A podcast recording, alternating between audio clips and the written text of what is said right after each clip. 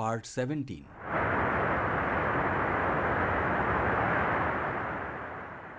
कैसा अजीब था ये दरियाए सिंध? इसे जुनूब के मैदानों में उतरना था, मगर भयानक वीरानों में इसने पहलू बदला और सरकश बैल की तरह शिमाल की तरफ़ दौड़ने लगा। कहीं कहीं किसी पहाड़ी नाले में हरियाली और बस्ती नज़र आ जाती और उसके बाद फिर वही हु का अलम दीवार की तरह सर उठाए, सीना ताने आसमान को छूते हुए पहाड़ और बिल्कुल नंगे पहाड़।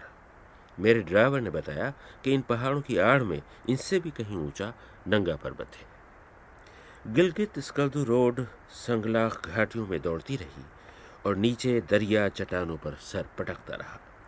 ऊपर पहाड़ों से लुढ़क कर हाथी जैसे पत्थर दरिया में गिरते रहे होंगे कहीं कहीं ये पत्थर दरिया में पंजे गाड़ कर खड़े हो गए थे। वहाँ पानी ज़रा ठहरता था, ऊँचा होता था और फिर पत्थरों के पहलू से निकलकर इतनी शिद्दत से गिरता था कि पहाड़ों के सीने में गड़गड़ाहट सुनाई देती थी।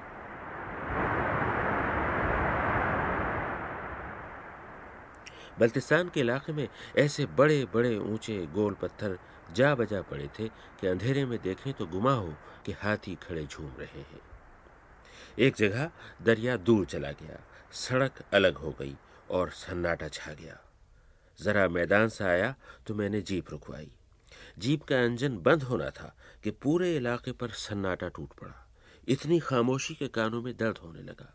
न किसी इंसान की आवाज़, न किसी मशीन का शोर। और मेरे जूतों तले कंकर चर चर बोले तो यूँ लगा जैसे सारी ज़मीन कुचली जा रही हो। वहीं पत्थरों के कुछ ढेर थे, जिनके अंदर सांप तिनकों के झुंझुने जैसी आवाज़ निकाल रहा था, और वो साफ़ सुनाई दे रही थी। और ऊपर, वहाँ, निचले पहाड़ों के पिछवाड़े, नंगे पर्वत की बर्फानी चोटी यूँ चमक रही थी, जैसे नीले शामियाने के नीचे ज़मीन के सर पर रखा हुआ ताज। बल्तिस्तान का इलाका ख़त्म होने लगा। मैंने आखिरी बार पलट कर देखा और इस वीराने में इंसान के होने की एक निशानी नज़र आई। हाथी जैसी एक चट्टान पर किसी ने खुश खत लिखा था, इस इलाके को पांचवा सूबा बनाया जाए। यह इलाका काबिल रहम है, ना कश्मीर में है, ना पाकिस्तान में है, ना इन लोगों की किसी असम्बली में नुमाइंदगी है, ना किसी पार्लियामान में। किसी हाई कोर्ट या सुप्रीम कोर्ट तक इनकी रसाई नहीं। जो कुछ है, गिलगित में है। जिसे गरज हो, अपना घर, अपने बाल बच्चे छोड़कर निकले, जान हथेली पर रखकर गिलगित पहुँचे और मुंसिफ से इंसाफ चाहे। बस यहाँ से दरिया ने अपना रुख तब्दील किया और जुनूब की तरफ़ बहने लगा।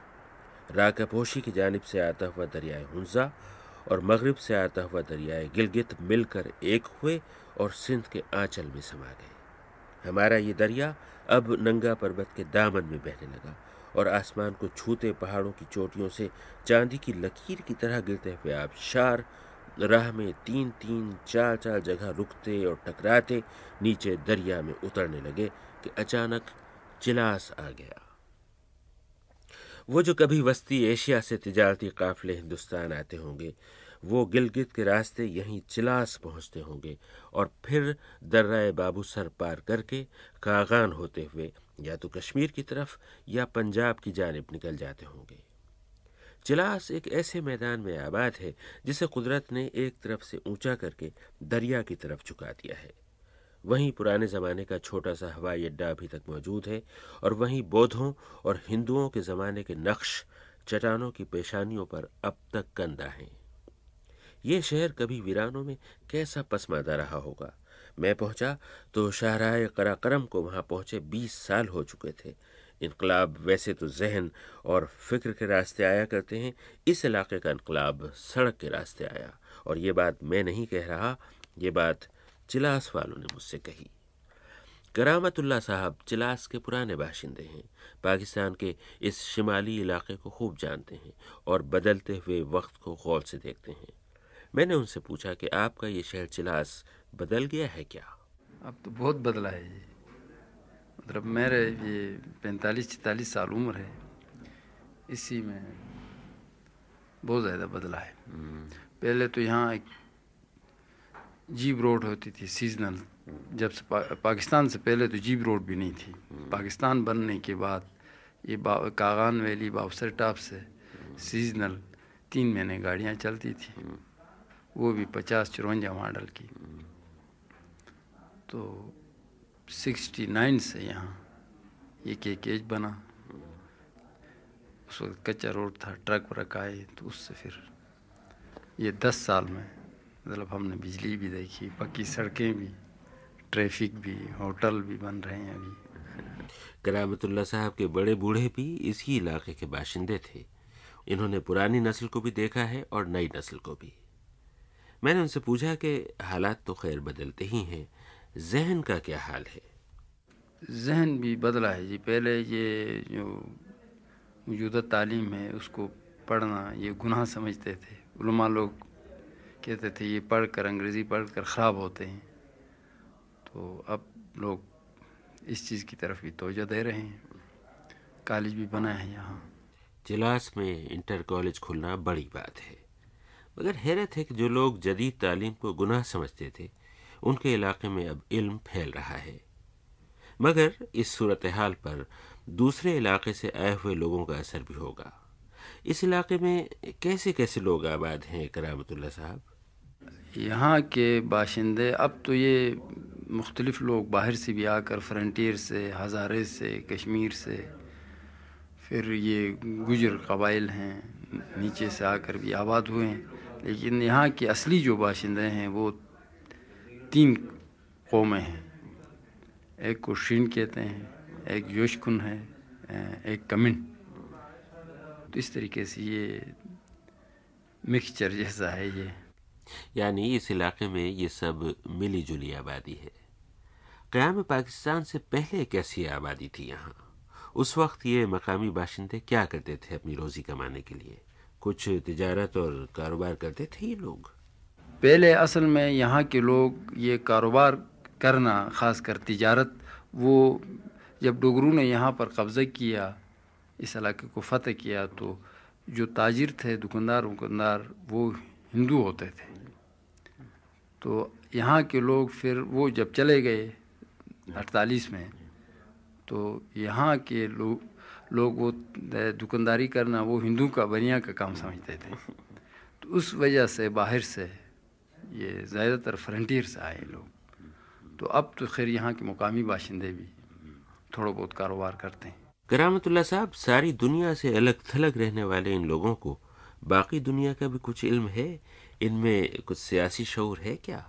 बहुत ज़्यादा जी। बीबीसी सुनते हैं अखबार आता है डेली है तो पढ़ते हैं। तालीम तो कम है यहीं पर, लेकिन सियासी शूर ज़्यादा है लोगों में, क्योंकि ये कबायली माशरा है ना जी। कबायली माशरे में ये सियासत तो बुनियादी बच्चे जो पैदा होता है, क्योंकि हर कबीला दूसरे कबीले के साथ टक्कर होता है तो खा वो बकरियाँ चराता हो तो सियासी शूर, मेरा अपना अंदाज़ा में, चूँकि मैंने नारदन एरिया में सारा इलाके में मुलाजमत की है चिलास में लोगों में सियासी शोर ज़्यादा है। क्यों, क्योंकि यहाँ दुश्मनी सिस्टम इंतकाम का जज्बा ये जिस तरीके से आपने तारीख़ में पढ़ा होगा जो अरबों में मतलब सौ सौ साल तक दुश्मनियाँ चलती थी तो यही अब भी यहाँ पर यही रिवाज है। मैंने तो सुना है कि यहाँ चोरी चकारी नहीं होती राहगीरों को नहीं लूटते अगवा की वारदातें नहीं होती। बस अगर होता है तो कत्ल। लोग पुराने पुराने हिसाब चुकाते रहते हैं और जान से जाते रहते हैं। इसका एक सबब शायद ये भी है कि यहाँ तालीम देर से पहुँची, बाहर की महजब दुनिया के असरात देर से पहुँचे। वहीं चिलास में मेरी मुलाकात अब्दुल अज़ीज़ साहब से हुई। चिलास में होटल और ट्रांसपोर्ट का कारोबार करते हैं। मैंने अब्दुल अज़ीज़ साहब से पूछा कि आपके तो होटल हैं और आपके ट्रक चलते हैं, आपके बुज़ुर्ग क्या करते थे? हमारे बुज़ुर्ग जो थे छोटी छोटी ज़मींदारी करते थे और छोटा सा तजारत करते थे उस ज़माने में। दुकानदारी बिल्कुल मामूली सी दुकानदारी करते थे। वो ये कागान के रास्ते से रावलपिंडी से सामान लेकर उस वक्त ज़माने में खचरों पे ले आते थे ये जीपों पे ले आते थे। यहाँ ला के जो है तीन महीने जो है ये रोड खुलता था। ये सामान वगैरह ले आते थे और नौ महीने फिर जो है वो, वो थोड़ा सा सामान जो है बेचते थे। फिर जो है रोड जब खुलता था बाबू सर वैली का फिर जाकर पिंडी विंडी से जो है सामान लेकर उसको बेचा करते थे। ये था हमारा उस ज़माने का मशगला है फिर ये तब्दीली कैसे आई? ये तब्दीली आ गई जनाब अली अयूब खान के ज़माने में। ये रोड जब लिंक हो गया तो इतनी बड़ी होलनाक किस्म की यहाँ तब्दीली आ गई। तो हम सोच भी नहीं सकते थे कि इतनी बड़ी हमारी ज़िंदगी में माशियत में जो है ना तब्दीली आ जाएगी। इस रोड की वजह से फिर हम पाकिस्तान के साथ लिंक हो गए बाकायदा। तो जो है यहाँ से जो है हर किस्म की जो सहूलियात थी ज़िंदगी की वो हमें मैसर हो गई। ये जो कराक्रम हाईवे है इससे पहले जो है ना हमारी, मैं अब ज़रा तफसील में जाऊँ तो जो है ना, बिल्कुल हम लोग हर वक्त कहत की हालत में होते थे। बिल्कुल जो है, यानी हम उस ज़माने में केरोसिन आयल जो है, वो कनेस्तरू में जो है, पिंडी से लेकर यहाँ पर जो है इस्तेमाल करते थे। और बहुत से लोगों के पास, जिसके घर में एक लालटीन होता था, उस ज़माने में लालटीन जो है तो वो घर जो है, उस ज़माने में बहुत बड़े लोगों में शामिल होता था। ये उस ज़माने की बात कर रहा हूँ ये सतवंजा से पहले की, जब ये रोड नहीं बना था। तो खाने पीने का क्या हाल खाने पीने का यहाँ पर जो है बिल्कुल लोगों की सादा ज़िंदगी थी जी। बिल्कुल सादा मक्की की रोटी और ये सब्ज़ी वब्ज़ी। और बस इस किस्म की जो है। लिबास जूते? लिबास जूते भी जो है। बाद लोग तो आपको पता है वो चमड़े जो है बांधते थे रास्पाओं में। और बहुत अच्छे किस्म के जो उस ज़माने के लोग होते थे वो उनके लिए जो है जो चबली वबली होती है रबड़ वबड़ की। और ये कपड़े वपड़े जो है पंजाब से जिसके पास कपड़ा यहाँ होता था वो जो है इस्तेमाल करते थे। जब एक आदमी नया जोड़ा कपड़ा बनाता था, उसके पास जाते थे लोग देखने के लिए कि भाई आज इसने नया कपड़े बनाए हैं। अजीब बात बताऊँ हफजी साहब, कि उस ज़माने में लोग जाके जो है मुबारकबाद देते थे और खुशी सी टाइम पे पहना करते थे और दिन मुकर होता था नए कपड़े पहनने के लिए। लोग जाकर उसको मुबारकबाद देते थे कि भाई आज आपने नया कपड़े बनाए। तो अब तो उस ज़माने की फ़िक्र और आज की इसमें मतलब ये आसमान ज़मीन का फ़र्क आया है इस रोड की वजह से। ये तो ये रोड इस इलाके के लिए खसूस जो है, खुदा का एक बहुत बड़ा नेमत है। और ये दूसरी बात है कि इसके अलावा जो फौजी लिहाज से इसका जो अहमियत है, ये तो आपको खुद पता है। यहाँ के आवाम के लिए जो इस असरात इसने डाला है, ये बयान से बाहर है। बस एक इनकलाब है ये रोड। एक बहुत बड़ा इनकलाब है। ये थे अब्दुल अज़ीज़ साहब। मीर अब्दुल खालिक साहब गवर्नमेंट कॉलेज, चिलास के प्रिंसिपल हैं। इस इलाके से खूब वाकिफ़ हैं और ज़ाहिर है कि तालीम के मामला खूब समझते हैं। मैं ये जानने का मुश्ताक था कि इस पसमानदा इलाके में औरतों की तालीम का क्या हाल है। मैंने मीर अब्दुल खालिक साहब से पूछा कि शहर के स्कूल में कैसी और कितनी लड़कियाँ पढ़ती हैं। यहाँ इस इलाके में हाई स्कूल जो है, पहले यहाँ पसंद नहीं किया गया, लेकिन चूँकि अक्सरियत यहाँ की बाहर से आए हुए लोगों की भी है। इसलिए उनके बच्चों की तालीम की वजह से यहाँ पर अब एक हाई स्कूल कायम कर दिया गया है, जिसकी मैट्रिक क्लासेस में दो या तीन बच्चियाँ इस वक्त पढ़ रही हैं। लेकिन मैं ये समझता हूँ कि दो तीन बच्चियाँ जो हैं, ये यहाँ की मकामी आबादी के लिए एक रोशन मिसाल बनेंगी और वो भी आस्ता आस्ता अपने बच्चों को, इस बच्चियों को तालीम की तरफ़ रागब करने की कोशिश करेंगी। जहाँ तक तलबा का ज़िक्र है, उसमें भी पहल जो है, वो जो गैर मुकामी आबादी है जो हज़ारा और कोस्तान से और दीर और स्वाद की तरफ़ से आए हुए हैं, उनके बच्चों ने पहल की है। लेकिन अब मुकामी बाशिंदे, डॉक्टर, इंजीनियर, प्रोफेसर, लेक्चरर, ये सारे शोबों में फैल चुके हैं। और मैं महसूस कर रहा हूँ कि अगरचे तालीमी रफ्तार यहाँ सुस्त है, लेकिन पहले की नस्बत ये आगे की तरफ़ बढ़ रहे हैं। मुझे यकीन है कि दूसरे इलाकों के लोग आए तो मकामी लोगों के रहन सहन पर असरअंदाज ज़रूर हुए होंगे। मैंने मीर अब्दुल खालिक साहब से पूछा कि बाहर वालों के आने से इस इलाके वालों का क्या हाल हुआ? बाहर के लोग जो हैं, यहाँ के लोग जो हैं, एक मुकामी माहौल के अंदर बंद पड़े हुए थे, पाबंद थे। बाहर के लोगों के आने के बाद यहाँ के खाने पीने में फ़र्क पैदा हुआ, यहाँ की मुकामी खुराक जो इस्तेमाल होती थी, अब उसके बजाय यहाँ अक्सर मुकामी लोगों के घर वही खाने पकते हैं जो कि बाहर के लोग इस्तेमाल करते हैं। इसी तरह लिबास, यहाँ का मुकामी लिबास पट्टू पर मुश्तमिल होता था। अब वो तब्दील होकर, शलवार कमीज़ और जैकेट और कोट इस किस्म की चीज़ों पर आ चुका है। इसके अलावा मैं समझता हूँ कि रहने सहने का जो अंदाज़ था यहाँ के लोगों का कि वो अपने एक ही महदूद कमरे के अंदर अपनी ज़िंदगी के दिन गुजारते थे सारे ख़ानदान वाले, घर वाले, लेकिन अब उन्होंने मकानात बनाए हैं जिसमें जदीद ज़रूरियात जो हैं वो हर किस्म की मौजूद हैं। तो यहाँ के लोगों पर जो असरात बाहर के लोगों ने डाले हैं, वो अनमिट हैं और उनसे इन्होंने बहुत कुछ सीखा है। मीर अब्दुल खालिक साहब, पुराना ज़माना याद है आपको? वो दिन याद है जब नई तहजीब और नई ईजादें पहले पहल इन इलाकों में पहुँची थीं? मुझे वो वक्त भी याद आता है जब गिलगित में पहली साइकिल आई तो लोग दुकानों से उठ उठ के उससे देखते थे।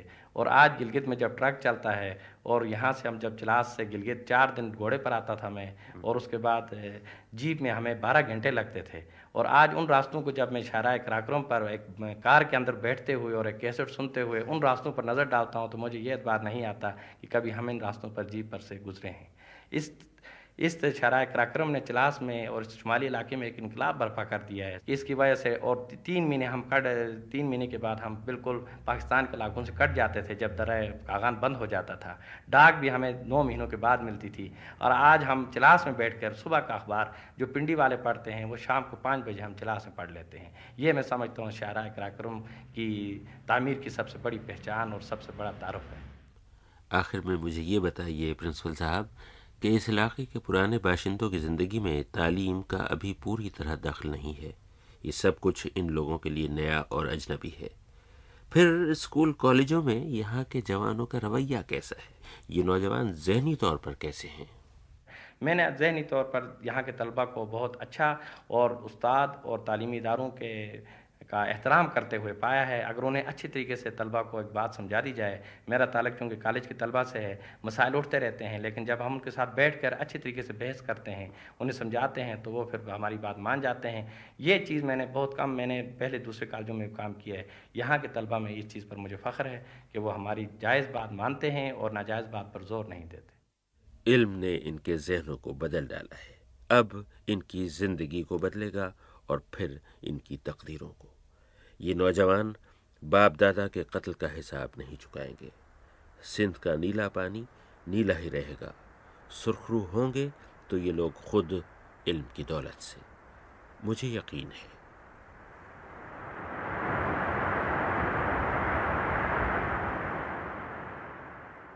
पार्ट 18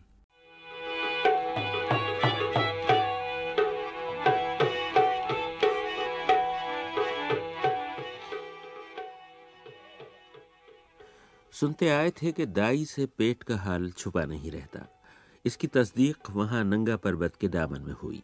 दरियाए सिंध और शाहराय कराकरम के किनारे शहर चिलास में। मैं उस इलाके की वाहिद खातून डॉक्टर से मिलने जा रहा था। मेरी जीप पहले खुश्क बुलंदी पर चढ़ी और फिर सलसब्ज नशेब में उतरने लगी। सड़क की दो जानब दो बस्तियाँ थीं। किसी ने बताया कि दाहनी जानब फुला कबीला और बाएँ जानब फुला कबीला रहता है और ये एक दूसरे के दुश्मन हैं। खुद को दो दुश्मनों के दरमियान पाया तो मैंने दम साथ लिया और जब तक खातून डॉक्टर के अंग्रेज़ों के ज़माने के बंगले में नहीं पहुँच गया, ऊपर की सांस ऊपर और नीचे की सांस नीचे रही। खातून डॉक्टर की बात ज़रा देर बाद। पहले मेरी मुलाकात चिलास की म्यूनिसिपल कमेटी के वाइस चेयरमैन और शहर के कदीम बाशिंदे हाजी मोहम्मद नकीर साहब से हुई। इस इलाके की रवायत से खूब वाकिफ़ हैं। मुझे बता रहे थे कि यहाँ के लोगों में सियासी शूर क्यों है?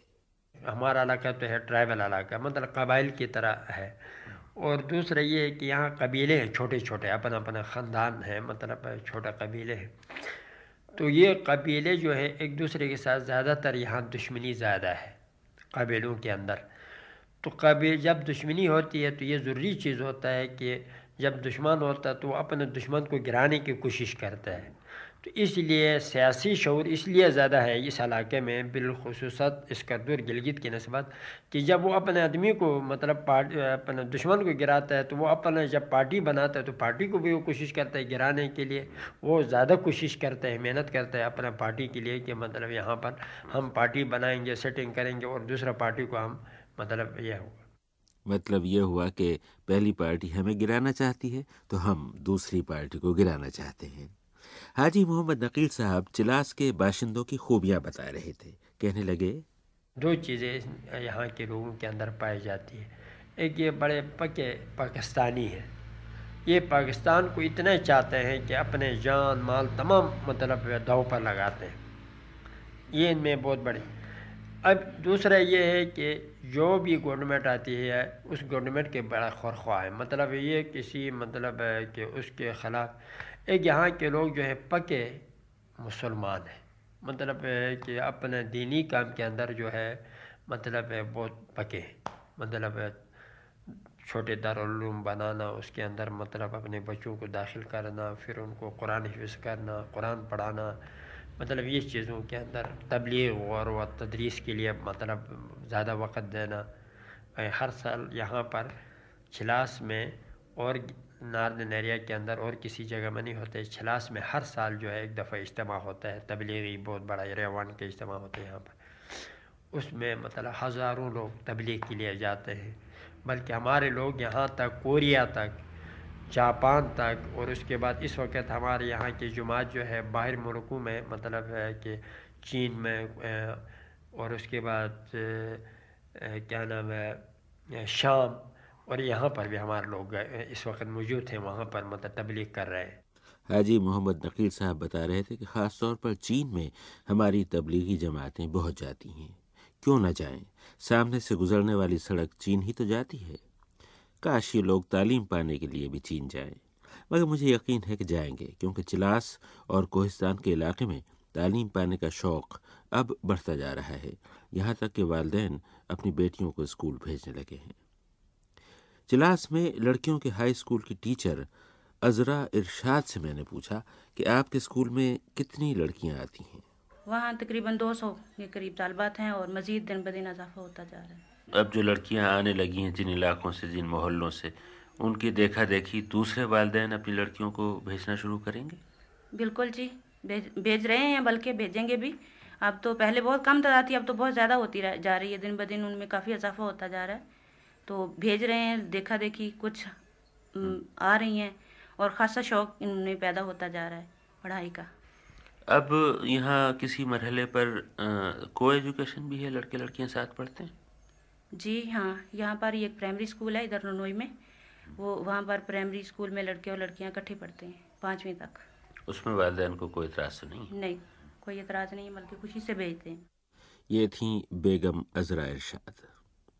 हाँ तो दाई से पेट छुपा नहीं रहता। इस ज़माने में इस कहावत का इतलाक लेडी डॉक्टर पर होता है। चिलास के इलाके में वाहिद खातून डॉक्टर यास्मीन मुमताज़ हैं। डिप्टी कमिश्नर की अहलिया हैं। कराची की तालीम याफ्ता हैं और अगरचे इलाज मुआलजा करना इनके फ़रज़ में शामिल नहीं।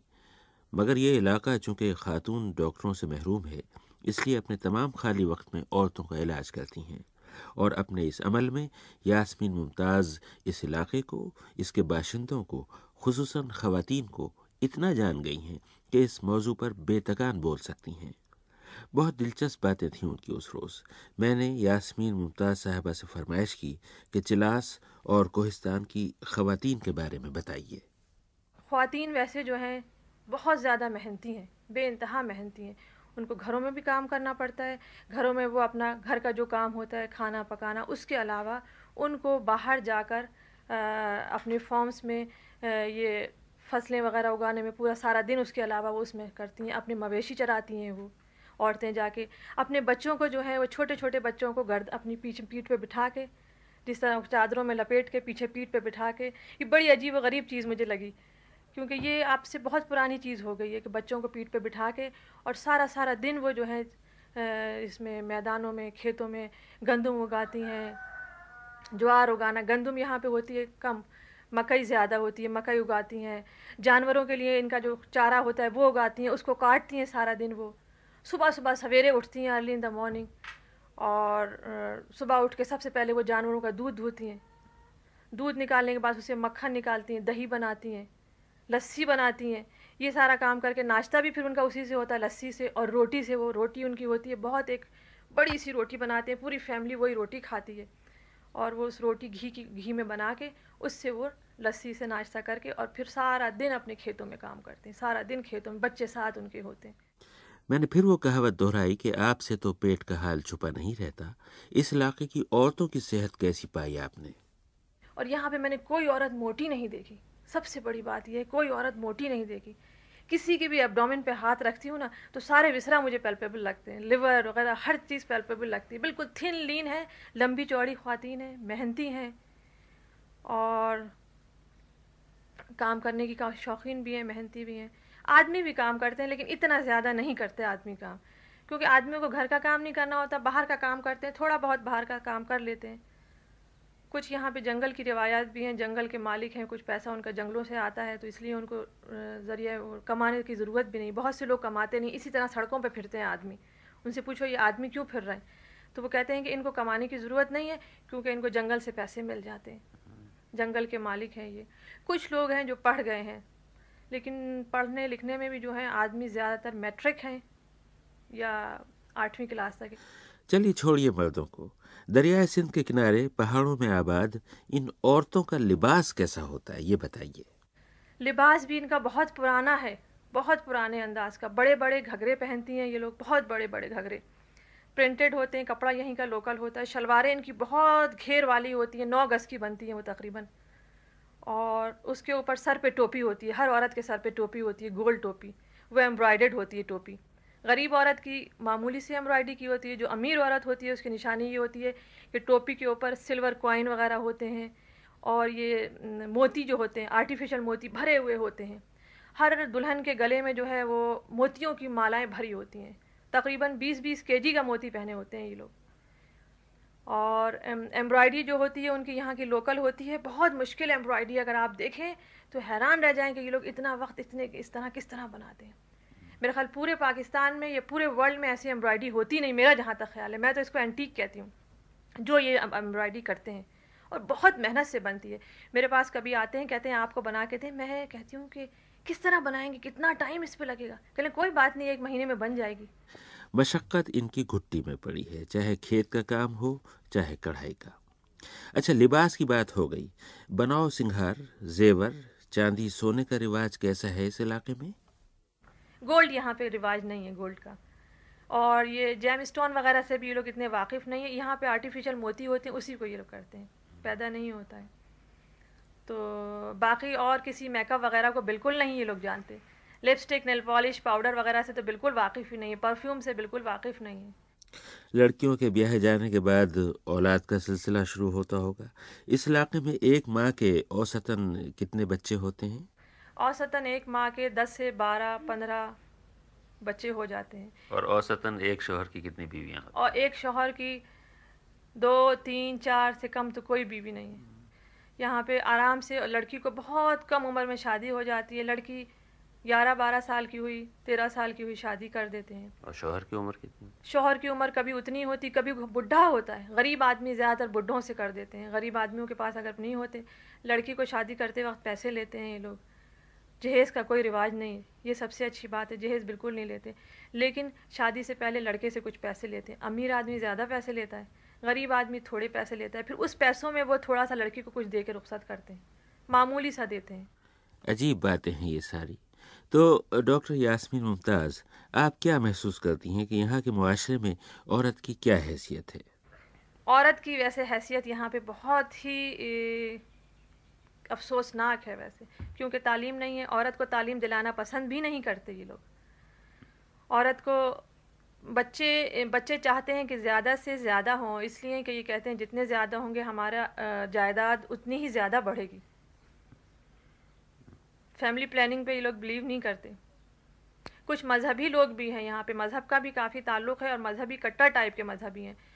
फिफ्टी परसेंट लोग मज़हब की बेस पे और फिफ्टी परसेंट लोग इस बेस पे कि हमारी तादाद वो बढ़ेगी जायदाद बढ़ेगी, हमारा माल है जिस तरह माल मवेशी हमारी जो है, जायदाद है, पैसा है, इसी तरह औलाद भी हमारी वो है। जितनी औलाद हो, उतना अच्छा अगर एक औलाद, औरत से औलाद होना बंद हो जाती है दो तीन के बाद तो फ़ौर दूसरी शादी करते हैं। अगर लड़की ना हो, लड़का ना हो, फिर भी दूसरी शादी करते हैं। लड़की लड़की पैदा हो, फिर भी शादी करते हैं। और चाहते हैं कि जितना हो, उतना ही अच्छा। इवन जब मेनोपॉज स्टेज में पहुँच जाती हैं औरतें तो मेरे पास आती हैं कि अभी भी हो तो अच्छा। फोर्टी फाइव से अबव फोर्टी फाइव में भी चाहती हैं कि औलाद हो तो। अच्छा ये बीवी जो ब्याह कर लाते हैं तो क्या चाहते हैं कि तलाक पाई हुई या बेवा औरत इन्हें कबूल है या कुंवारी लड़की पे इसरार करते हैं? कुंवारी के साथ एडिशनली वो भी आ जाए तो कोई बात नहीं क्योंकि दूसरी शादी भी तैयार है तीसरी के लिए भी तैयार है चौथी के लिए भी और एटी नाइन्टी की एज में भी शादी करते हैं। तो उनके लिए कोई इसमें मुजायका नहीं है। यासमिन मुमताज़ आपने खुद देखा है ये लोग अपनी बेटियाँ बूढ़ों को ब्याह देते हैं क्या? अक्सर हमारे जो सर्वेंट्स वगैरह हैं बहुत गरीब हैं उनको आमतौर पर जवान नहीं मिलते अक्सर ये होता है। तो वो बुढ़ा भी मिल जाए उनको ना। कि लड़की को कोई सिक्योरिटी के तौर पे कि लड़की की भी शादी हो जाए लड़की को हमने घर से अपने जुदा करना है तो वो बुढ़े को ही दे के खुश हो जाते हैं कि हमारी बेटी की शादी हो गई। बुढ़ा जो है वो उनको आराम से एक्सेप्ट कर लेता है थोड़े बहुत पैसे भी वो करके कहीं कहीं का दे देता है वो खुशी खुशी बुढ़े को दे देते थे अच्छा ये तो शादी की बात हुई।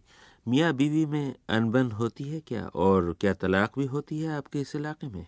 हाँ तलाक़ें भी बिल्कुल तलाक़ें भी होती तलाक भी होती है। किस तरह के इख्तलाफ कभी होते हैं? शक हो जाते हैं अक्सर मर्द शकी बहुत हैं क्योंकि एजुकेशन नहीं है। फैमिली बड़ी क्लोज सिस्टम है फैमिली का। आपस में एक ही घर में इतने इतने लोग रहते हैं। एक घर में आप सोचें चार बीवियाँ भी एक ही कमरे में सो जाती हैं। पंद्रह पंद्रह बच्चे बीस बीस बच्चे एक ही कमरे में। कमरा जो है हार्डली दस से आठ इंच दस फीट एंड एट फीट की उसकी जो है वो उसकी लंबाई चौड़ाई जो है उसकी। Ten by eight ten multiply eight में वो इतना छोटा सा कमरा है उसमें इतने लोग सो जाते हैं। अपने जानवर भी साथ में सुलाते हैं, जानवर उनके बाहर बंधे हुए होते हैं। जब मेरे पास आते हैं, आप यकीन करें, मैं अपना मास्क जो है ना, इतने कस के मुँह पे बांधती हूँ, इतनी ज़्यादा उनके पास है जानवरों की बदबू, लगता है कि अस्तबल में बैठे हैं। अगर आप मेरी डिस्पेंसरी में आए तो आपको लगेगा आप किसी अस्तबल में आकर डिस्पेंसरी में नहीं है। सुना औरतें शरीयत की बेहद पाबंद हैं रोज़े नमाज़ की, सफ़ाई की पाबंद नहीं है। हाँ शरीयत की बेनतहा पाबंद है, क्योंकि यहाँ पे कुछ तबलीगी जमात वालों का काफ़ी असर रसूख है। तबलीगी जमात वालों का अच्छा खासा असर रसूख है और उसकी वजह से ये औरतें भी उसकी पाबंदी, रोज़े पाबंदी से रखती हैं, नमाज़ पाबंदी से पढ़ती हैं और चलाकी, वो झूठ, फरेबी और दूसरे इस कस्म की बातें कम ही हैं, इतना ज़्यादा नहीं है। बात तवील होती जा रही है, डॉक्टर साहबा। मगर आखिर में ये ज़रूर बता दीजिए कि इन लोगों का खाना पीना कैसा है और अभी कोई बता रहा था कि मक्खन निकालने के लिए औरतों को बहुत मेहनत करना पड़ती है, उसका क्या तरीका है? यहाँ औरतें मक्खन बकरे की खाल को सी लेती हैं, उसका चारों तरफ़ से सी के सिर्फ़ एक मुँह बना निकल आता है, उसमें दूध डालती हैं, फिर वो खाल सीने के बाद चारों तरफ़ से थैले नुमा हो जाती है, तकरीबन थैले की तरह समझ लें आप, उसको फिर गर्दन में डाल लेती हैं, गर्दन में रस्सी से डाल के और उसमें दूध भर के फिर उसको पेट पे पेट पे आ जाता है वो थैला। तो उसको लेके और यूँ इस तरह से, जिस तरह समझे, डांस करती हैं या ट्विस्ट करती जाती हैं, मुड़ती जाती हैं, तेज़ी के साथ हिलती हैं, खूब तेज़ी के साथ। हाथों से रस्सी को पकड़ा होता है और खूब तेज़ी के साथ इधर, उधर इधर, उधर राइट हैंड और लेफ़्ट हैंड दायां और बायां घूमती हैं। तो उसमें इतनी तेज़, वो तेज़ी से घूमती हैं कि फिर वो घंटे दो में उसमें से मक्खन अलग हो जाता है और लस्सी अलग हो जाती है। उसी से ये लोग पनीर भी बनाते हैं। फिर उसको मक्खन को ये लोग छाल, एक छाल होती है, यहाँ पत्ते पुराने दरख्त हैं और उनमें उसकी छाल लेते हैं ये लोग। जब मक्खन निकल जाता है, उस मक्खन को उस दरख्त की छाल में डालते हैं। उस दरख्त में छाल में डालने के बाद फिर इसको ज़मीन में दाब देते हैं, गढ़ा खोद के। अच्छा तकरीबन काफ़ी अरसे तक मुझे मुद्दत तो पता नहीं कितना अरसा उसको रखते हैं। फिर जब वो गर्मी का मौसम आता है कोई थोड़ा अरसे के बाद उसको फिर इस्तेमाल करते हैं जब ये लोग नीचे आ जाते हैं, मवेशी इनके सब जंगलों, मवेशी भी अपने साथ ही लेके जाते हैं ये लोग। जब ऊपर जाते हैं जंगल में तो मवेशी इनके साथ होते हैं। फिर उनसे, मवेशी से दूध, दही वगैरह जमा काफ़ी करते हैं, पनीर भी जमा करते हैं, लस्सी ये लोग पी लेते हैं, लस्सी काफ़ी शौक से पीते हैं, मक्खन निकालते हैं। और खाने का भी इनका यह है कि रोटी होती है इनके पास, ज़्यादातर ज्वार की रोटी होती है, मकई की रोटी। मकई की रोटी उस दही के साथ खाते हैं, लस्सी के साथ पी लेते हैं। बस ये इनकी खुराक है और कोई ख़ास खुराक नहीं है। बिल्कुल सादा ज़िंदगी है बिल्कुल कुदरत के ऊपर छोड़ी हुई जिस तरह जो कुदरत जो फल फ्रूट यहाँ पे होता है वो खा लेते हैं। और जो जानवरों से जो कुछ मिल जाता है बाकी कोई ऐसी कोई बाहर की कोई आमेजिश नहीं है कुछ नहीं है ताज़ा हवा में रहते हैं। सेहत भी इसीलिए इनकी अच्छी लेकिन क्योंकि जानवरों के साथ बहुत करीब जानवरों के साथ रहते हैं और कुछ सफ़ाई का इतना ख्याल नहीं है इसलिए इनको टूबरकुलोसिस काफ़ी ज़्यादा है चेस्ट डिज़ीज़ में ब्रोंकाइटिस काफ़ी ज़्यादा है। और इनको कोई हाइपरटेंशन ब्लड प्रेशर की यहाँ बीमारी नहीं है ज़्यादा। ओबेसिटी किसी में नहीं है। अच्छा ये जितनी भी बीमारी जो कि ओबेसिटी से रिलेटेड है वो यहाँ पर बहुत कम है। किसी को शुगर के मुझे शुगर के पेशेंट भी यहाँ पे नहीं मिले। सूखी खुबानियाँ हर चीज़ को सुखा के इस्तेमाल करते हैं। हर चीज़ यहाँ पे सूखी हुई इस्तेमाल होती है। अनार को सुखा लेते हैं ये लोग प्रिजर्व कर लेते हैं क्योंकि ज़िंदगी बहुत सख्त है। कुछ पता नहीं होता कभी बारिश हो गई रास्ते ब्लॉक हो गए सामान पिंडी से आना बंद हो गया। तो ये लोग अनार सुखा लेते हैं। अनार यहाँ पैदा होता है, उसको सुखा लेते हैं। यहाँ पे इंजीर पैदा होती है, उसको सुखा लेते हैं ये। शहतूत पैदा होता है, उसको सुखा लेते हैं ये लोग। खुबानी पैदा होती है, उसको सुखा लेते हैं। हर चीज़ को सुखा के, टमाटर यहाँ पे जो सीज़न में पैदा होता है, उसको टमाटर को सुखा लेते हैं। हर चीज़ सुखा साग को सुखा लेते हैं। जिस ज़माने में जो चीज़ पैदा होती है, उस वक्त इस्तेमाल करते हैं, बाकी ये लोग सुखा के रख लेते हैं। फिर जो सीज़न नहीं होता, क्योंकि लिमिटेड चीज़ें हैं, सीज़न बड़ा सख्त है यहाँ का, सख्त सर्दी होती है यहाँ पर। उसको सुखा के फिर दूसरे मौसम में इस्तेमाल करते हैं, जो यहाँ की पैदावार है। ये थी चिलास के डिप्टी कमिश्नर की अहलिया और इलाके की वाहिद खातून डॉक्टर मोहतरमा यासमीन मुमताज़। और ये है आज की गुफ्तगु का ख़ात्मा। दरियाए सिंध के साथ साथ अब हम भी आगे बढ़ेंगे और उस इलाके में कदम रखेंगे जो कोहिस्तान कहलाता है। और जहाँ लोगों की निगाहों में वहशत देखकर एक बार तो मैं भी डर गया था। अब इजाज़त दीजिए। खुदा हाफिज़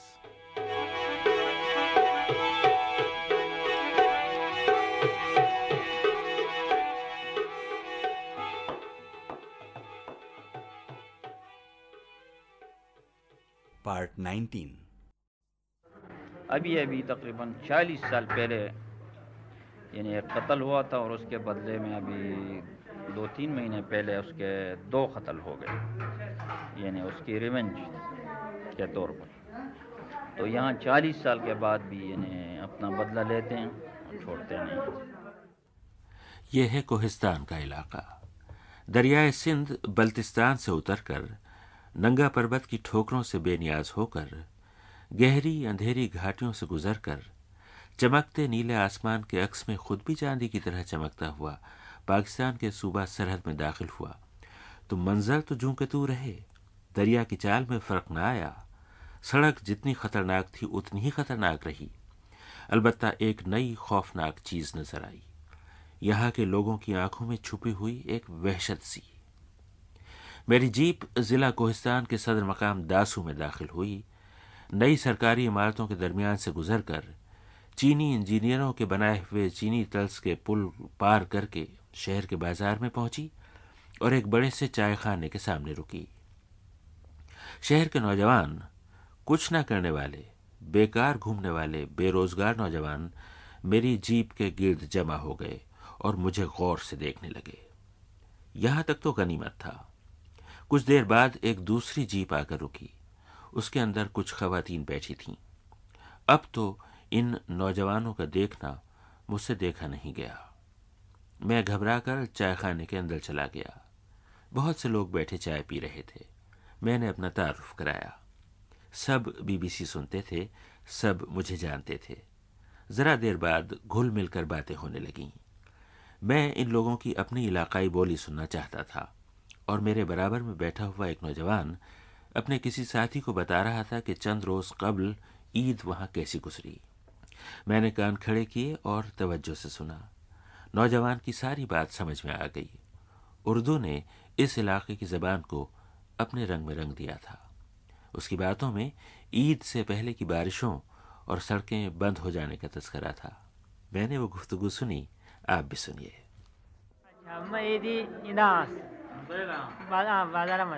लेकिन दागिल। चे चे काम न हाँ। ये मन खल गए सही परेशानी। सड़क बुला खो बंद दल धरी। हर हर जैतल। का खलक ता ये दी बहनी बे हाँ। शतुक परेशानी मन। और शतुक इस मन लग हद न सेवा। मैं ये करी लेकिन ये दे ये मज़ा नहीं है इस इसका नौजवान को शिकवा था कि मौसम खराब रहा, ईद तो हुई, लेकिन मज़ा नहीं आया। मैंने सोचा कि दासू के नौजवानों से उर्दू में बात करके देखूँ। एक नौजवान से मैंने उर्दू में सवाल किया। वो उसकी समझ में नहीं आया। मुझे अपना सवाल मुख्तसर और सहल करना पड़ा। और फिर जो वो बोला तो इतनी रवानी से बोला कि मैं हैरान रह गया। लीजिए हमारी गुफ्तगु सुनिए। अच्छा अब आप मुझे उर्दू में बताइए कि ये आप जो इतनी दूर सारे मुल्क से इतने फासले पर रहते हैं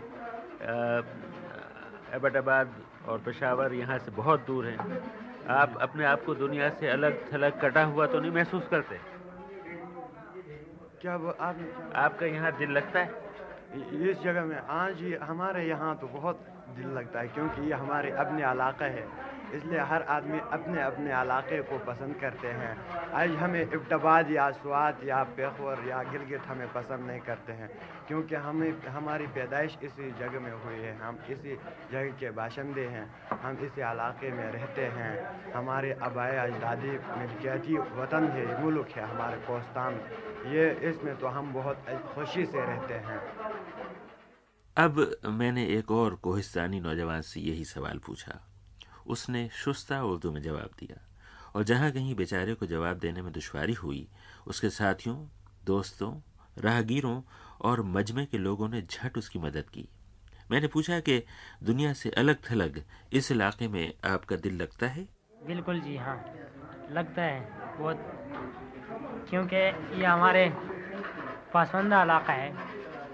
इसमें हम भी ऐसे हैं कि हमारे इलाके में इतना अच्छा नहीं है लेकिन हमारे अपने इलाके पैदाइश यहाँ हुई है। मगर यहाँ टेलीविज़न शायद नहीं है, है। यहाँ वीडियो नहीं है यहाँ सिनेमा घर नहीं है तो आपका दिल नहीं घबराता?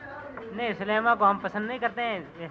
बहरहाल और हमारे इलाके में बिजली पानी वगैरह इस चीज़ का सिस्टम बिल्कुल नहीं है। और और सिनेमा और ये हम पसंद नहीं करते अखबार यहाँ नहीं आता दुनिया की खबरें आपको कैसे मिलती? अखबार नहीं आ, आते हैं। अखबार आते हैं?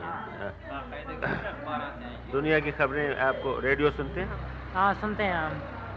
बिल्कुल। क्यों सुनते सुनते हैं। जिस तरह आपको सिनेमा नापसंद है इस तरह रेडियो नापसंद नहीं है? हाँ रेडियो पसंद है। बिल्कुल।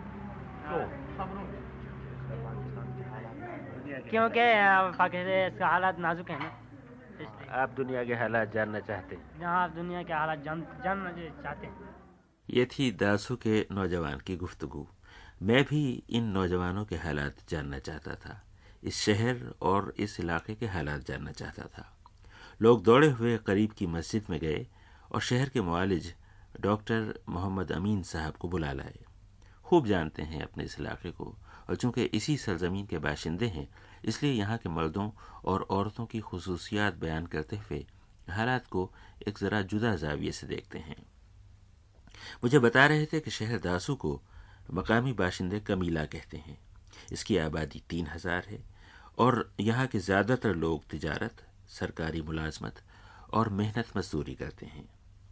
वहीं चाय खाने में उनसे गुफ्तगु हो रही थी, शोर मच रहा था, बर्तन खनक रहे थे और मैं पूछ रहा था कि दासू के इस इलाके में इस अजीम शाहराय रेशम के बनने से पहले भी क्या इतनी ही रौनक और इतनी ही खुशहाली थी? नहीं जी, सड़क बनने से पहले यहाँ गालिबा सिर्फ़ एक या दो दुकानें थी और यहाँ सिर्फ़ लोग स्टे करते थे, यहाँ पैदल जाते थे लोग। तो यहाँ पर एक या दो दुकानें थी ज़्यादा से ज़्यादा। इसके अलावा यहाँ पर कुछ भी नहीं था, बल्कि ये एक वीरान जगह थी। यहाँ पर यानी कोई तकरीबन एक दो घर होते थे ये कितने बरस पहले की बात? ये तकरीबन 25 बरस पहले की बात है। चौथाई सदी में इसका हुलिया बिल्कुल बदल गया। जी बिल्कुल। इसकी तरक्की में सड़क के अलावा कुछ दरिया का भी दखल है क्या? नहीं जी इसकी तरक्की में सबसे ज़्यादा दखल जो है वो शाराय रेशम को हासिल है। यानी जो सड़क इस पर गुज़र गई तो उसके बाद ये तमाम की तमाम डेवलपमेंट हो चुकी हैं। और इसके अलावा यहाँ पर जो जलज़ला आया था गालिबा 1974 और 75 के अवल में जो जलज़ला आया था तो उसी के बाद यहाँ एक गवर्नमेंट ने प्रोजेक्ट शुरू किया जो के डी पी के नाम से मशहूर था। तो उस के डी पी में मुख्तलिफ़ महकमे होते थे। तो सब के सब महकमे जो हैं, उन्होंने प्रोजेक्ट के शक्ल में डेवलपमेंट के काम शुरू किए। और वो उसके बाद ये सब कुछ, यानी जलज़ले के एक साल बाद यहाँ पर डिस्ट्रिक्ट भी बन गया। पहले ये इलाका दरियाए सिंध के मगरब की तरफ़ स्वात में शामिल था डिस्ट्रिक्ट स्वात में। और दरिया के मशरक़ की तरफ़ ये ट्राइबल एरिया था, यानी हज़ारा ट्राइबल एरिया तो उसके बाद ये प्रॉपर डिस्ट्रिक्ट की शक्ल में दोनों तरफ़ से मिल गए और 1976 में ये ज़िला बन गया। तो उसके बाद ज़्यादातर ये तरक्याती काम हो गए। कोहिस्तान डेवलपमेंट प्रोजेक्ट क्या ख़त्म कर दिया गया? है जी कोहिस्तान डेवलपमेंट प्रोजेक्ट उन्नीस में ख़त्म किया गया। अच्छा हुआ या बुरा हुआ? ये एक नस्बत से तो अच्छा हो गया। क्योंकि प्रॉपर महकमे आ गए और सब महकमों ने अपना अपना काम शुरू कर दिया। तो लोगों को सहूलत हो गई। और दूसरी बात ये थी कि के डी पी का जो प्रोजेक्ट था, उसके तमाम अमला ज़्यादातर बिशाम और अब्तबाद में होते थे। तो लोगों को आने जाने में भी तकलीफ़ होती थी। तो यहाँ पर चूँकि डिस्ट्रिक्ट हेड क्वार्टर बन गया और तमाम महकमे के हेड जो थे, वो इधर आ गए तो लोगों को भी सहूलत हो गई। दासू में सेहत और तालीम का क्या हाल है? सेहत के बारे में तो यह है कि यहाँ पर एक आर एच सी है, रूरल डेवलपमेंट, यानी रूरल हेल्थ सेंटर है, और उसमें हम दो डॉक्टर हैं, और मैं यहाँ का इंचार्ज डॉक्टर हूँ, और इसके अलावा जो है यहाँ पर छोटे छोटे नज़दीक हस्पताल भी हैं बी एच यूज़ यानी बेसिक हेल्थ सेंटर्स तो वो तकरीबन स्केटर्ड हैं इस इलाके में। आ, तो इसलिए दासू जो है ये सेहत के लिहाज से भी एक अहम जगह है बल्कि यहाँ ये R S C district headquarter अस्पताल के तौर पर काम कर रहा है। ये जो बेसिक हेल्थ सेंटर्स हैं उसमें अमला और दवाएँ होती हैं? जी उसमें अगरचे यहाँ के यानी लोग और ज़्यादा हैं। इसी लिहाज से उनको दवाइयों की ज़रूरत ज़्यादा पड़ती है। और इसके अलावा यहाँ पर यानी गुरबत के लिहाज से कई बीमारियाँ भी ज़्यादा हैं। यानी माल न्यूट्रिशन है, खुराक की न होने की वजह से कई बीमारियाँ हैं। और इसके अलावा यहाँ कंटेजियस बीमारियाँ जो इन्फेक्शस टाइप हैं, वो बीमारियाँ ज़्यादा होती हैं। तो उनकी नस्बत से तो यहाँ दवाइयाँ कम मिलती हैं। लेकिन बहरहाल दवाइयाँ काफ़ी आती हैं लेकिन लोगों के ज़रूरियात के मुताबिक वो कम हो जाती हैं। और तालीम का क्या है? तालीम तो यहाँ पर एक हाई स्कूल अभी डेवलप हो रहा है। पहले मिडिल स्कूल था अब उसको हाई में कन्वर्ट किया गया है। इसके अलावा यहाँ कोई पब्लिक स्कूल नहीं है। लड़कियों की तालीम है? लड़कियों की तालीम कोस्तान में बिल्कुल नहीं है। अगरचे लड़कियों के स्कूल बने हैं जगह जगह तो यहाँ पर गालिबा ये लड़कियों का जो स्कूल है इसमें दस बीस दस पंद्रह बच्चियाँ ज़्यादा से ज़्यादा यहाँ पढ़ती होंगी। और गुंजाइश कितनी बच्चियों की है? गुंजाइश तो बहुत ज़्यादा है। प्राइमरी स्कूल है। तकरीबन यानी सौ दो सौ लड़कियों की गुंजाइश वालदेन नहीं पढ़वाना चाहते क्या लड़की नहीं यहाँ ये कंसेप्ट नहीं है कि लड़कियों को पढ़ाएँ क्योंकि यहाँ ट्रेडिशन में यह है कि लड़कियों को पढ़ाना एक मायूब समझा जाता है। इसीलिए, यानी लोग पसंद नहीं करते कि उनकी लड़कियाँ जो हैं, उनकी बच्चियाँ स्कूल में पढ़ें। बल्कि लड़कों के बारे में भी अभी तक यही कॉन्सेप्ट था कि इनको नहीं पढ़ाना चाहिए स्कूल में। डॉक्टर साहब, कोहिस्तान की औरतों की हालत के बारे में बताइए। कैसी घरेलू ज़िंदगी होती है? कैसे उनके औरतों की ज़िंदगी कैसी गुजरती है? उनके मसाइल, उनके मामला मर्द उनके साथ कैसा सलूक, कैसा रवैया रखते हैं? पाकिस्तान में औरतें तो एक ये है कि औरतें बहुत बापर्दा होती हैं। वो अपने घरों में यानी होती हैं और बाहर निकलना पसंद भी नहीं करती।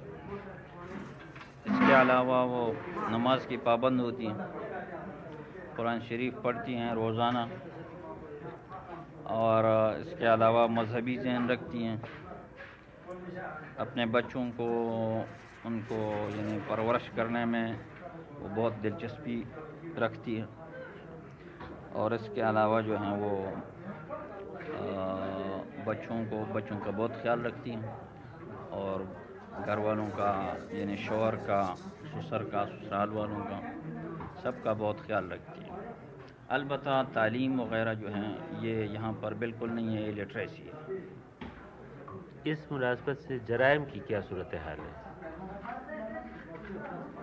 जराइम तो यहाँ पर अमूमन कोस्तान में एक ये है कि कोस्तान में दो किस्म के जराइम बिल्कुल नहीं हैं। एक ये है कि किसी राहगीर को लौटते नहीं हैं और या उनकी बेज़ती नहीं करते हैं और चोरी नहीं करते हैं। ये कोस्तान में आम, यानी चीज़ है कि कोस्तान में जो भी बाहर का आदमी आए तो वो सेफ़ होगा।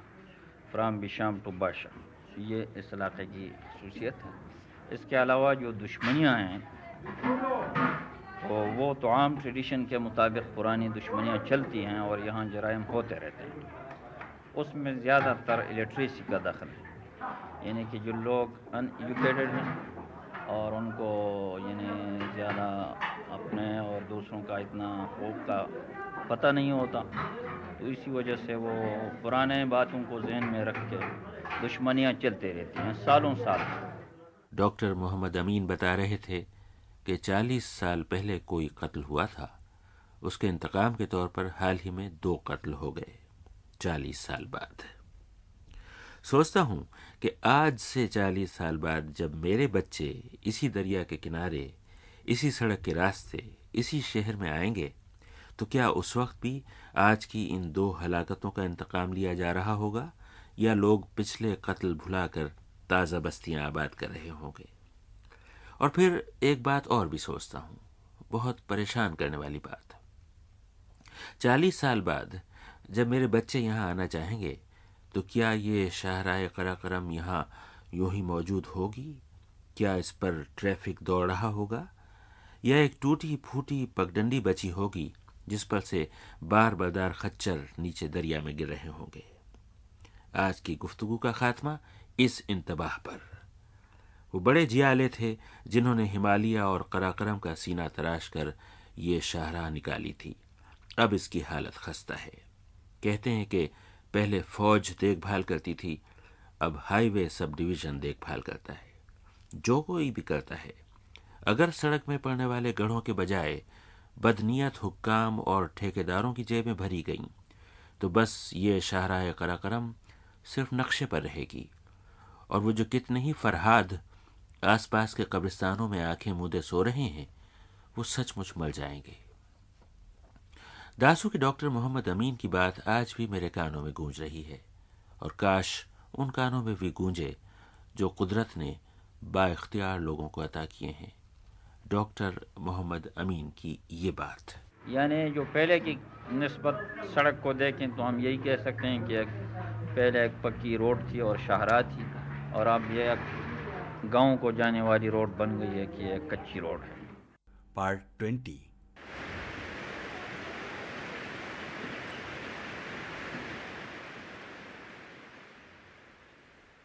मैं उस रोज दरिया के साथ साथ चला तो सोचता चला कि खुद तो कैसी दिलेरी से बहा चला जा रहा है और मुझ पर कितनी वहशतदारी है।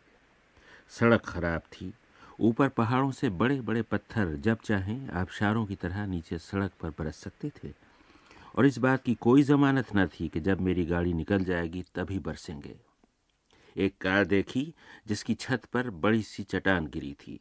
एक ट्रक देखा जो नीचे दरिया में गिर गया था और फौज वाले क्रेनों की मदद से उसका मलबा ऊपर खींच रहे थे।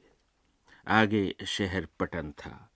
ये फौजी जवान वहीं रहते हैं और इस शाहराय कराक्रम पर अगर कहीं बुरा वक्त आन पड़े तो यही फौज वाले जाकर मुश्किल कुशाई करते हैं। रास्ता बदस्तूर वीरान था। बस कहीं कहीं कोई इक्का दुक्का शख्स नज़र आता था, जो सर पर कुछ उठाए होता था, या भेड़ बकरियाँ नज़र आती थीं, जिनका चरवाहा या गडरिया कहीं दिखाई न देता था। मेरा ड्राइवर कहता था कि हर बकरी एक एक हज़ार रुपये की होती है। कहीं दस बकरियाँ देखता तो कहता, वो देखिए साहब, दस हज़ार रुपये चले जा रहे हैं। मगर शायद इन बकरियों को कोई चुराता नहीं, इसलिए गडरिया मज़े से कहीं सो रहा होता या चाय पी रहा होता। मुझे किसी ने बताया था कि यहाँ के लोग चोरी नहीं करते और मुसाफरों को नहीं लूटते।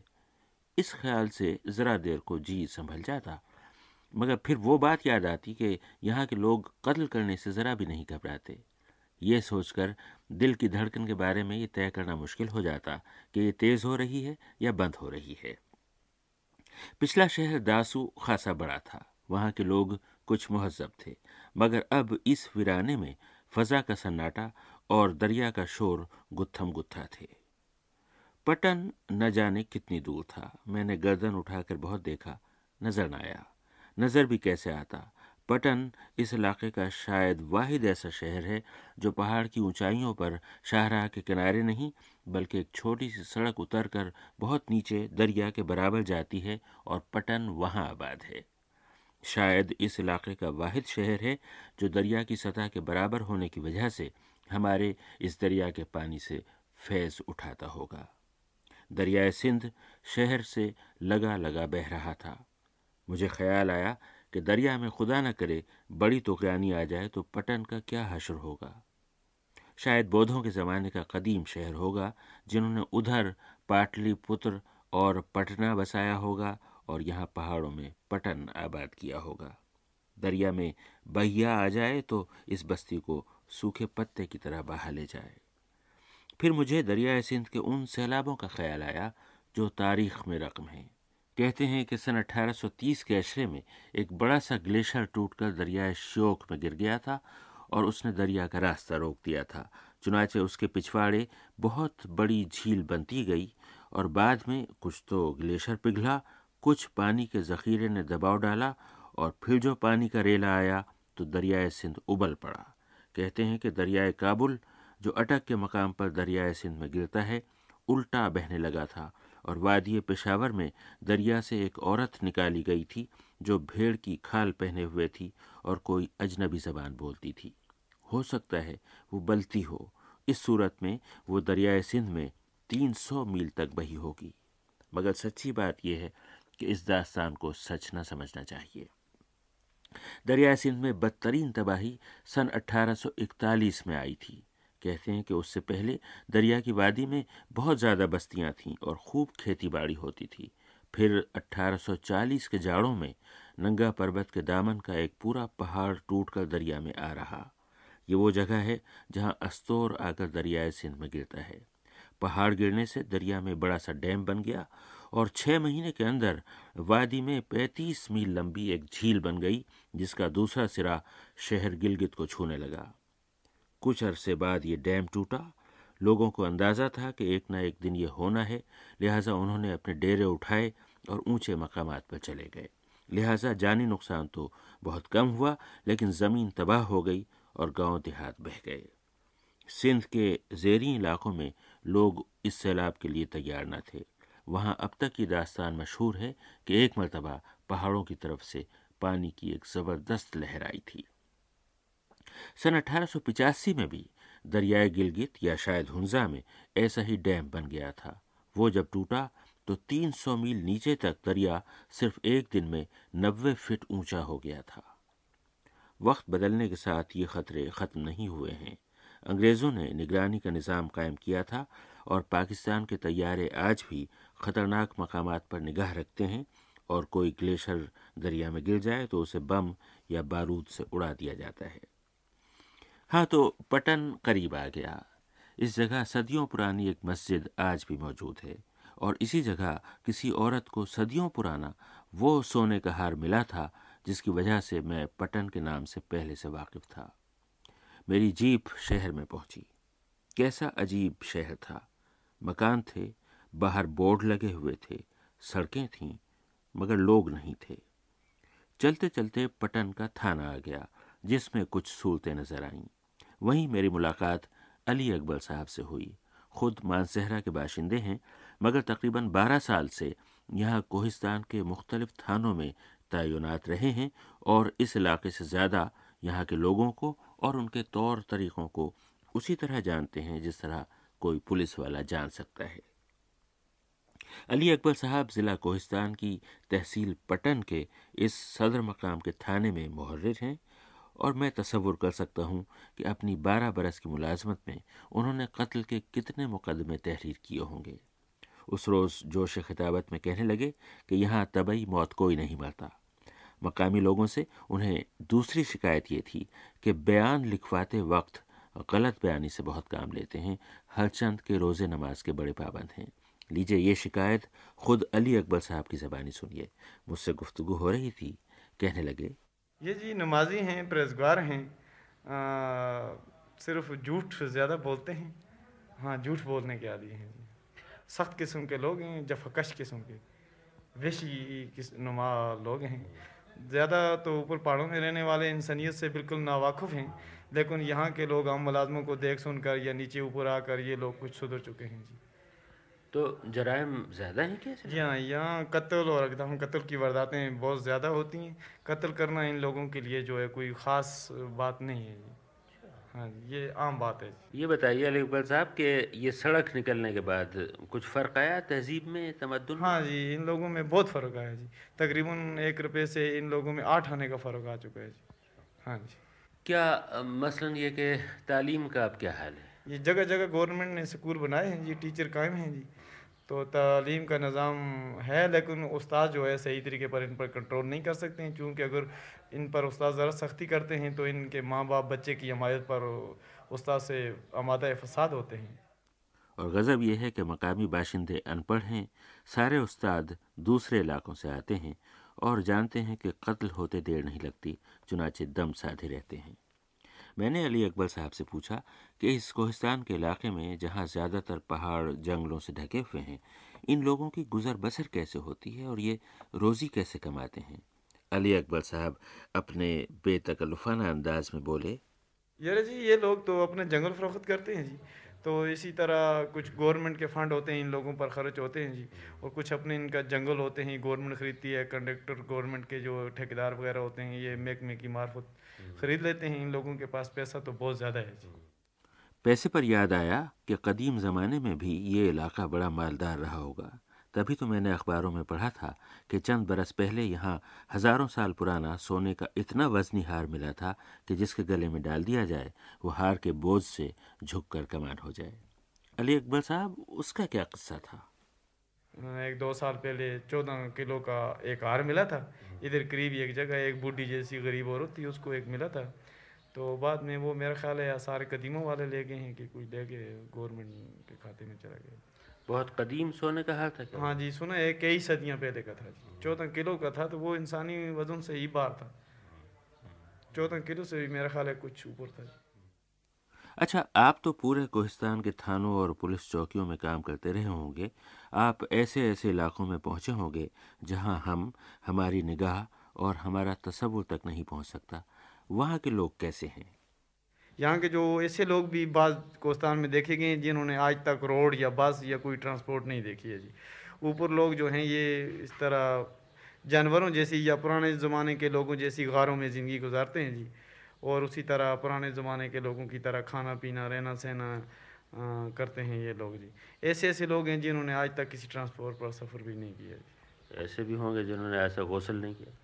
जी अमूमन ऐसा होता है कि ये लोग साल में एक दो दफ़ा या किधर शादर नादर ही गुसर करते हैं जी। हाँ जी बहुत कम गुसर करते हैं गंदे किस्म के लोग हैं। उनकी औरतों के बारे में बताइए। जी उनकी औरतें भी ऐसे हैं अगर बाज़ तो सुलझे हुए लोग हैं तो बाज़ अगर उनकी औरतें गसल मुसल कर लें या हाथ मुँह धो लें या साफ़ कपड़े पहन लें तो ये बहुत बुरा मनाते हैं जी। या किसी के साथ बात कर लें या इस तरह करें, ये लोग अमूमन एक से ज़्यादा शादियाँ करते हैं, चार चार, तीन तीन करते हैं जी। तो औरतों को ऐसा ख़ास हकूक़ नहीं दिया जाता कि वो अपनी मर्ज़ी से शादी करें, या अपनी मर्ज़ी से घर रहें, या अपनी मर्ज़ी से कोई काम करें, बल्कि घर वालों की मर्ज़ी पर अमूमन देखने में आया चार चार शादियाँ करते हैं तो एक शख्स के औसतन इस इलाके में कितने बच्चे होते होंगे? जी बच्चे तो इन लोगों के बहुत कम होते हैं जी। क्योंकि इनकी औरतें ज़्यादा जो होती हैं वो बहुत थकी होती हैं बहुत काम करती हैं बहुत मसरूफ़ रहती हैं जी। तो ये लोग जो होते हैं ये अमूमन खुद डेरों में डेरों बैठक जिसको बोलते हैं उनमें पड़े रहते हैं तो घर का ख्याल बहुत कम रखते हैं। क्या ये सही है कि औरतें ज़्यादा मेहनत करती हैं और मर्द कम? हाँ जी मर्द जो है वो अमूमन रफल लेकर अपने दुश्मन की ताक में रहते हैं। तो औरतें जो हैं वो मेहनत मशक्क़त और घरेलू काम काज करती हैं। और बच्चों का क्या हाल होता है? बच्चों का भी ये हाल होता है जैसे माँ बाप होते हैं ऐसे ही उनके बच्चे होते हैं वो भी गंदे होते हैं। तो बचपन ही से वो उनके जहन में दूसरे को अपने बाप दादा के दुश्मन की वो ताक में रहते हैं। उनके ख्याल में ये होते हैं कि हम कब कत्ल करें कब बदला ले लें। अली अकबर साहब मैंने सुना है कि इस इलाके में जब कोई मर्द कत्ल कर दिया जाता है तो उसकी बेवाओं को ख़ानदान के दूसरे मर्द अपने निकाह में ले आते हैं? क्या ऐसा होता है? जनाब वो फिर दूसरा अगर एक भाई कत्ल हो जाए अमूमन लोग इस तरह ये अपनी मौत नहीं मरते हैं कत्ल हो जाते हैं ये इस तरह मर जाते हैं। तो ये लोग इस तरह करते हैं कि फिर उसका कोई भाई हो या वारस हो जिसको मीरास का हकदार कहा जाता है तो वो हकदार जो है उस औरत को अपनी एक विरासत समझकर उसके साथ शादी कर लेते हैं। रोज़े नमाज़ के पाबंद हैं? रोज़े और नमाज़ तो के तो इतने पाबंद हैं कि पाकिस्तान सारे से ज़्यादा लेकिन इनमें एक खामी है कि झूठ बहुत ज़्यादा बोलते हैं। होटलों में सुना है खाना खाते हैं घर में खाना पसंद नहीं करते क्यों? ये जी ऐसा होता है कि ये लोग अमूमन घर में रहते नहीं इनकी औरतें कारोबार इनकी वो अंजाम देती हैं। तो ये लोग ये सब फिरते रहते हैं तो घर में तो औरतें उधर उधर होती हैं तो फिर ये घर में नहीं खाते हैं तो होटल पर खा लेते हैं। गाड़ी में सुना है फ्रंट सीट पे बैठने का बहुत शौक। हाँ ये ऐसा अमूमन होता है। क्यों? ये तो हमें इलम नहीं है, पर इन लोगों के जहन में है कि फ्रंट सीट पर बड़ा आदमी बैठता है तो हम भी बड़े हो जाए। ये थे थाना पटन के मुहर्र अली अकबर साहब। अच्छा आइए अब यही सारी बातें एक बड़े आलिम और बड़े तारीख तारीखदां से पूछें और देखें कि ख़ुद मेरी वो बात कहाँ तक दुरुस्त है कि इल्मी गुफ्तु का कुछ और लुत्फ़ होता है। मैंने इस्लामाबाद में डॉक्टर अहमद हसन दानी से पूछा कि कोहिस्तान में ये कौन और कैसे लोग हैं जो बरसों नहीं नहाते और लिबास नहीं बदलते। एक तो मैं आपकी बात ये नहीं मानता कि वो बरसों नहीं नहाते और लिबास भी नहीं पहनते। नहीं, वो नहाते ज़रूर हैं, लिबास भी बदलते हैं, लेकिन चूँकि वहाँ सर्दी ज़्यादा होती है तो ये किस्सा आप देखेंगे कि हर उस इलाके में, कोहिस्तान के इलाके में, चाहे वो स्वात कोहिस्तान का इलाका हो या इंडस कोहिस्तान का इलाका, इसके दो हिस्से हैं। एक वह जिसको हम स्वात कोहिस्तान कहते हैं, जो कि स्वात ज़िले के अंदर है। एक दूसरा है जिसको हम इंडस कोहिस्तान कहते हैं, ये दरियाए सिंध के दोनों तरफ़, मशरक़ और मगरब दोनों तरफ़ है, इंडस कोहिस्तान कहते हैं। मेरे ख्याल में आपने जो सवाल किया वो इंडस कोहिस्तान के मतलब था। तो यहाँ पर सर्दी इतनी ज़्यादा पड़ती है कि लोग सर्दियों में ख़ास तौर से नहाने के बड़ी मुश्किल हो जाता है, गर्म पानी उनको मिलता नहीं है। तो वो आदत ऐसी बन जाती है कि नहाना उनका कोई पार्ट ऑफ़ लाइफ नहीं होता, जैसे कि हमारे यहाँ गर्मी की वजह से हम मुतवातर यहाँ नहाते हैं, वहाँ नहाने की उनको ज़रूरत नहीं पड़ती कभी कभार ज़रूर वो नहाते हैं। अब ये लोग वहाँ जो कोहिस्तानी लोग, जिसको आजकल हम कोहिस्तानी कहते हैं, कोहिस्तानी ये तो मॉडर्न लफज है, पहले तो नहीं था। अंग्रेज़ों के ज़माने में इसको यागिस्तान कहा करते थे। माने वो इलाका जो अनएडमिनिस्ट्रेड इलाका था। यहाँ कोई अंग्रेज़ जा नहीं सकता था, कोई ख़ास एडमिनिस्ट्रेशन यहाँ नहीं था। लोकल गवर्नमेंट ही उनके आपस में वहाँ पर था। लेकिन उनकी जो ज़बान जो है, वो आज तक उसको हम दार्दिक ज़बानों में शुमार करते हैं। ये पश्तों से फ़र्क है। और ये शिना ज़बान से भी फ़र्क है। लेकिन इस इलाके में बहुत सारी ज़बानें बोली जाए हर छोटे छोटे वैलीज़ में आप देखेंगे मुख्तलिफ़ ज़बानें वहाँ बोली जाती हैं, लेकिन इनको हम दार्दिक ग्रुप के अंदर में शुमार करते हैं। और ख्याल किया जाता है कि इनका ताल्लुक भी उसी दार्दिक कौम के साथ रहा हो। अब पूछेंगे आप, दर्द कौन है या दार्दिक कौन? तो दर्द एक लफ्ज़ है जो कि संस्कृत किताबों में हमारे पास आता है और वेस्टर्न क्लासिकल किताबों में भी इसका नाम आता है, दरदाई के नाम से आता है, ख़ास तौर से हेरोडोटस की किताब में इसका नाम आता है। और कलर जिन्होंने की, कश्मीर की तारीख संस्कृत में लिखी है, वहाँ भी दर्द के नाम से याद किया जाता है कि इसका ओरिजिन क्या है, कुछ नहीं मालूम। आम लोगों का ख्याल ये है कि दर्द असल में दुर्द से बना है। दुर्द के माने होता है चोर, चकार, डाकू इसके माने होता है। तो बहरहाल ये लफ्ज़ दर्द अपने वास्ते तो इस्तेमाल नहीं करते। कोई वहाँ का बाशिंदा अपने आप को दर्द नहीं कहता लेकिन फॉरेनर मैंने संस्कृत जानने वाले या वेस्टर्न क्लासिकल आथर्स इनको दर्द के नाम से इस्तेमाल करते हैं। और इसी नाम से 2000 साल से ये कौम आबाद है। इस दर्द के अंदर गिलगिती भी शामिल है। इस दर्द के अंदर हंजा के लोग भी शामिल हैं।